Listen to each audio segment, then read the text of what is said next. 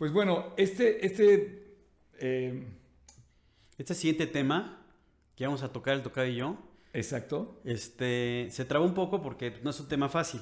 Es un, es un bonche de preguntas lo que iba a decir. Tiene que ver con algo que está de moda, que nos quieren vender. Nos quieren vender como bueno. Y la verdad, sí está en entredicho. Todavía no se deja ver el resultado. Es una cosa tan moderna Claro. que habría que ver qué pasa dentro de 50 años con estos temas. Porque el fruto de esto va a venir dentro de, dentro de, un, dentro de, dentro de un tiempo. Pero para mí es un callejón sin salida, sobre todo el tema de la identidad de género.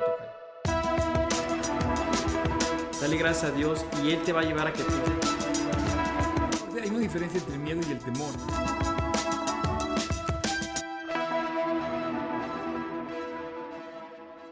¿Cuáles son las preguntas? Dice, em, ¿está bien ser amigo de alguien homosexual o heterosexual? Bueno, heterosexual creo que... Sí, bueno, pues eso No, no. está clarísimo, ¿no? O sea, bueno, si quieres leemos las preguntas y ahorita vamos contestando una a una. Y aquí yo tengo una que dice, ¿por qué en el cristianismo no aceptan a la comunidad LGTB? TV. Y, y bueno, ahora ya es LGTB+. Sí, Porque le siguen agregando cosas, ¿no? exacto. ¿Qué otra pregunta? Luego dice, soy bisexual. ¿Dios no me ama? Ok. Y... ¿Puedo ponerme tatuajes? Ah, es la misma que acá. Dice, ¿qué, qué tienen de mal los tatuajes? Ok. Qué, qué curioso que ya dice que está mal, Sí, claro. ¿no? Eh, yo no es tanto el, el problema como, como el tatuaje, siento que, que es como alterar algo que, que está en tu cuerpo. Ahora, la Biblia lo dice abiertamente. Dice que no te harás ninguna marca sobre tu cuerpo, ¿no? Y, y más que una orden, es como una recomendación, es como Claro. cuando te dice, oye, Exacto. si comes carne de puerco, este, te, va, te vas a sentir mal, ¿no? O no comas ciertas cosas. Son Sí, o como sea, o sea- consejos. O sea, si le entras al azúcar muchísimo, te va a dar hipertensión, este, a lo mejor te haces diabético, no lo sé. Es un consejo. O sea, si lo quieres hacer, Sí. pues es tu rollo, pero puede haber consecuencias. Yo, me, yo ahorita que está de moda, que ha estado de moda los últimos 5 o 10 años los tatuajes, a mí me gustaría ver a todos estos jóvenes que se han tatuado cuando tengan 60 años. Cuando la piel se les caiga, se les agurrugue, pues el, el tatuaje no va, no va a lucir como luce ahorita, de alguna manera, si es que dicen que luce, ¿no? Pero hay algunas cosas que, que sí son como muy polémicas porque eh, te dejan, te dejan, no sé, es, es algo, hacerte una marca en el cuerpo se me hace algo muy fuerte e imborrable, no sé cómo expresarlo. Yo en lo personal pienso que, que no es que Dios no me quiera o no me ame, de ninguna manera es una recomendación de Dios. Es, es lo que yo, yo quería ahorita también eh, reforzar. O sea, porque aquí de repente se empieza uno a confundir en el asunto. Sí. Oye, entonces si me tatúo ya Dios no me ama. No, a ver, por favor. O sea, vamos a separar las cosas. O sea, Dios con tatuaje o sin tatuaje es el mismo. O sea, Dios te va, te va a amar siempre por sobre todas las cosas, porque al final del día eres su creación. Aunque trates de cambiarte, aunque trates de hacer cosas, lo que tú quieras, para Dios tú eres precioso, tú eres preciosa, Dios te creó con un plan maravilloso. Oye, ¿y en la eternidad se van a conservar los tatuajes? Ah, buena pregunta, ¿eh? Pues yo creo que no, porque vamos a tener cuerpos nuevos. y- Pues ahí dice que pues, va a ser cuerpo perfecto. Así Digo, es. Ese es, es lo que dice Dios. ¿Cómo va a ser? Digo, no soy Dios, ni tampoco me ha mandado el mensaje para que yo les dé esta respuesta. Pero bueno, el punto al que yo quería llegar, o confirmando, bueno, más bien eh, reforzándole los tatuajes, es que quede bien claro. O sea, aquí no es un asunto de que entonces Dios ya no me ama, Dios ya no me quiere y, y entonces está mal y me... A ver, si tú te quieres tatuar, ese es tu rollo. El punto es que Dios no te va a dejar de amar. Creo que eso es muy importante que tú lo sepas. Muy importante. Ahora, punto y aparte. A lo mejor el tocayo y yo tenemos alguna observación con respecto a, pues, cómo se ve, ¿no? Es decir, estéticamente, a lo mejor un asunto más adelante con los años, eh, físicamente y a lo mejor hasta de salud puede ser. Sí. ¿no? Son recomendaciones, como lo dijimos ahorita, oye, pues a lo mejor le quieres pegar al azúcar, los refrescos, los no sé qué, te quieres ser hipertenso, ese es tu problema. ¿no? Es una recomendación. Es una recomendación de parte de, Dios. De Dios que dice, no lo hagas. Dios lo dice específicamente y lo marca Claro. directamente. Pero sí aclarar, como dije, que no significa que entonces Dios ya te rechace o que ya no te ame o qué sé yo. Sí, sí es importante aclararlo. Sí, porque además, por ejemplo, eh, una persona tatuada creo que no puede donar sangre, ¿no? Bueno, ahorita lo que están haciendo es que ya se están abriendo un poco más a eso, sino que más de- desde hace cuándo fue la última vez de tu tatuaje para ver si ya, en fin, ya hay algunos, yo acabo de donar hace poco, entonces por eso más o menos ubico el asunto, que ya, ya lo están como medio permitiendo, ¿no? Ahora yo creo que la pregunta esa, aquí dice, ¿puedo ponerme tatuajes? Y, y el que dice ahí, ¿qué tiene de malo?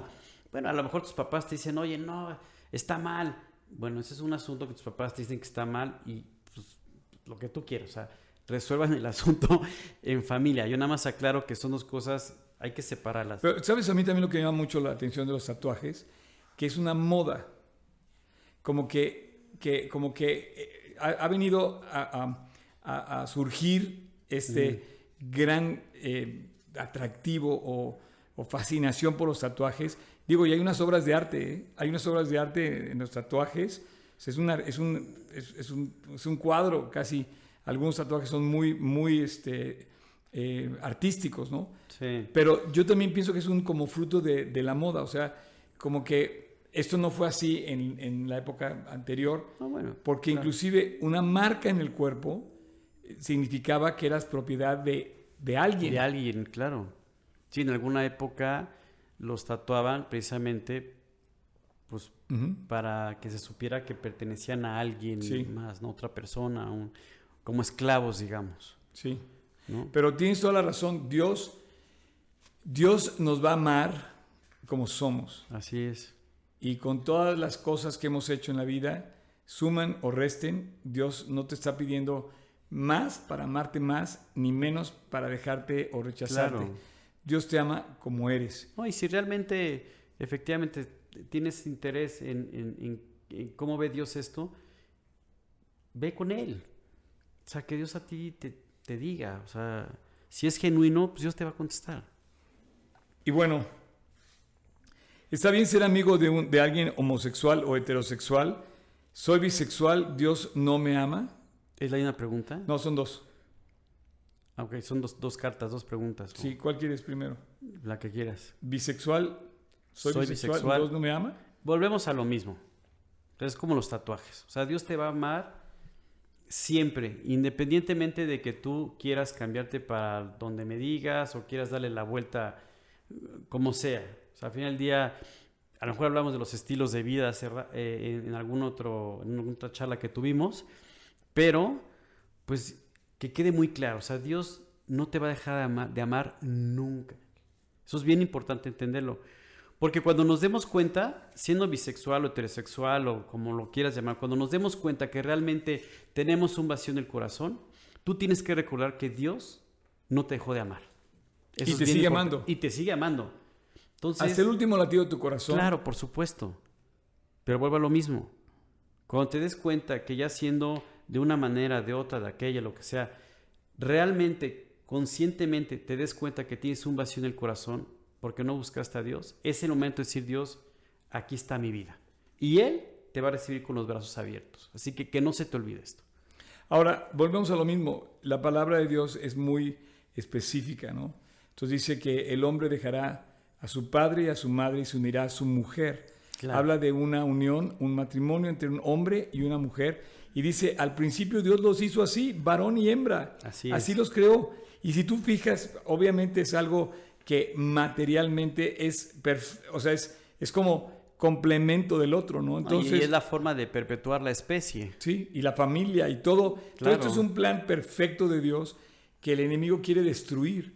Claro, por Ahora, supuesto. en este momento, en la sociedad en la que vivimos, hay, un, hay, un, hay un, em, una tendencia enorme a hablar de estos temas como, como si quisieran sacar a Dios del plan, como si quisieran sacar el proyecto de Dios, tanto que el sello de Dios, que es el arco iris de, de la comunidad gay, el derecho de autor de ese arco iris le corresponde exclusivamente a Dios. Claro, por supuesto. Dios, o sea, el símbolo del pacto de Dios con el hombre es el arco iris. Ahora resulta que toman este símbolo y lo usan como para darle una bofetada a Dios. Decirle, no te queremos, pero sí queremos tu símbolo como para crear más confusión. Para mí, Tocayo, y es mi percepción, se los digo a todos, no tengo nada contra ningún homosexual, ni heterosexual, ni bisexual, ni nada. Yo no tengo, no me han hecho nada, no tengo por qué no, este, o sea, por qué tener algo en contra, pero para mí es un callejón sin salida. Es llegar a un lugar donde no hay, no hay futuro, o sea, no hay, ¿qué, qué puede pasar ahí, no? Y bueno, puede haber amor entre un hombre, y, o sea, como amigos, puede haber un hombre como amor entre hermanos, puede, ser, puede haber un hombre entre padre e hijo. Claro que puede haber amistad, ¿no? Pero esa es la amistad filos, esa es la amistad de, de, pero todo lo demás que ya siento que raya en, en, en, alterar las leyes de Dios. Sí. Oye, otra pregunta, ¿por qué en el cristianismo no aceptan a la comunidad LGBT? No, eso es, eso es mentira.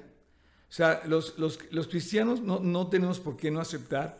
Claro. O sea, lo que Dios, o sea, Dios no rechaza. Claro. Eh, no, no es, son dos cosas muy distintas. Sí, yo pienso que la pregunta, efectivamente, como dices... O sea, no rechazamos a nadie, pero tampoco estamos de acuerdo con ciertas cosas.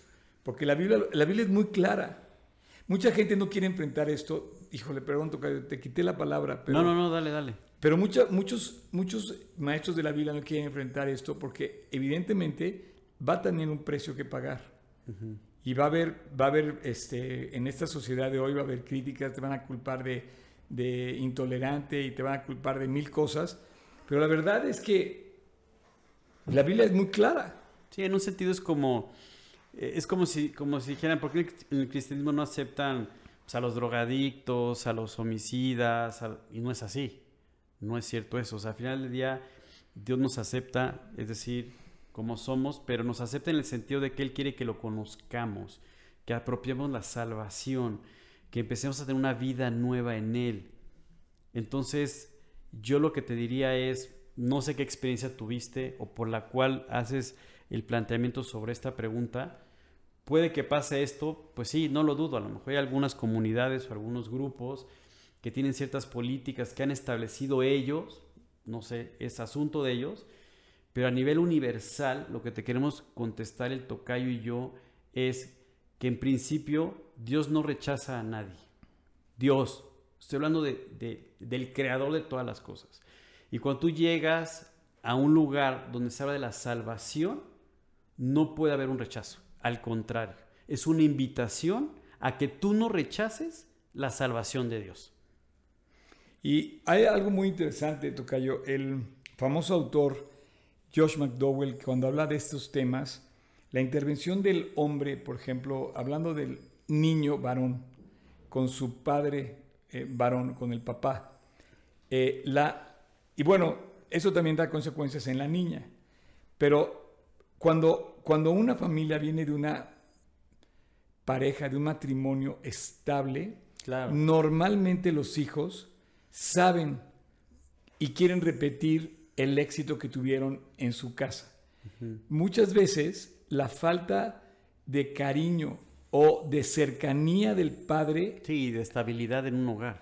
Entonces, ¿sabes lo que pasa? Que entonces el niño o la niña buscan otro símbolo para poder suplir esa ausencia. Sí, para poder saciar esa, esa necesidad que tienen de, de, de amor de, un proyecto estable. Por eso los padres deben de tener una relación cercana a sus hijos. Es bien importante, este autor dice que el 50% del éxito en la vida de un niño es su relación con su padre. Claro, por supuesto. Pero le estás dando el 50% del éxito y pareciera, pareciera que esa inestabilidad de tantas familias, donde finalmente no está el padre presente, donde hay padres ausentes, donde inclusive el padre abandonó a la familia, es un quebranto durísimo, viene a traer consecuencias porque la figura varonil es la que va a buscar un niño después, en, posiblemente en el cariño de otro hombre que supuestamente quiere, pero en el fondo surge de una, de un, de un conflicto que viene más atrás. Claro, por supuesto. Ahora, vuelvo a insistir que no es que yo esté rechazando a nadie, ni Dios te va a rechazar jamás por esto, sino que Dios te quiere poner orden. Entonces, Dios es un Dios de orden y diseño gráfico y diseño este, en todos los sentidos. ¿no? Entonces, cuando tú ves a un hombre y a una mujer, tú ves perfectamente el diseño de Dios. Sí, de orden y un diseño. Esas dos palabras están muy interesantes. Y, y aparte lo, lo expresa en la Biblia. Claro, por supuesto. Y bueno, ya hablaremos también de esa relación entre padres e hijos, que también hubo preguntas Sí. en el campamento acerca de estas relaciones entre padre, padres, género masculino y los hijos. Pero ya lo tocaremos en otra, en otra sesión, amigos. De verdad, gracias por, por este tiempo que nos permiten tener con ustedes. Hasta luego.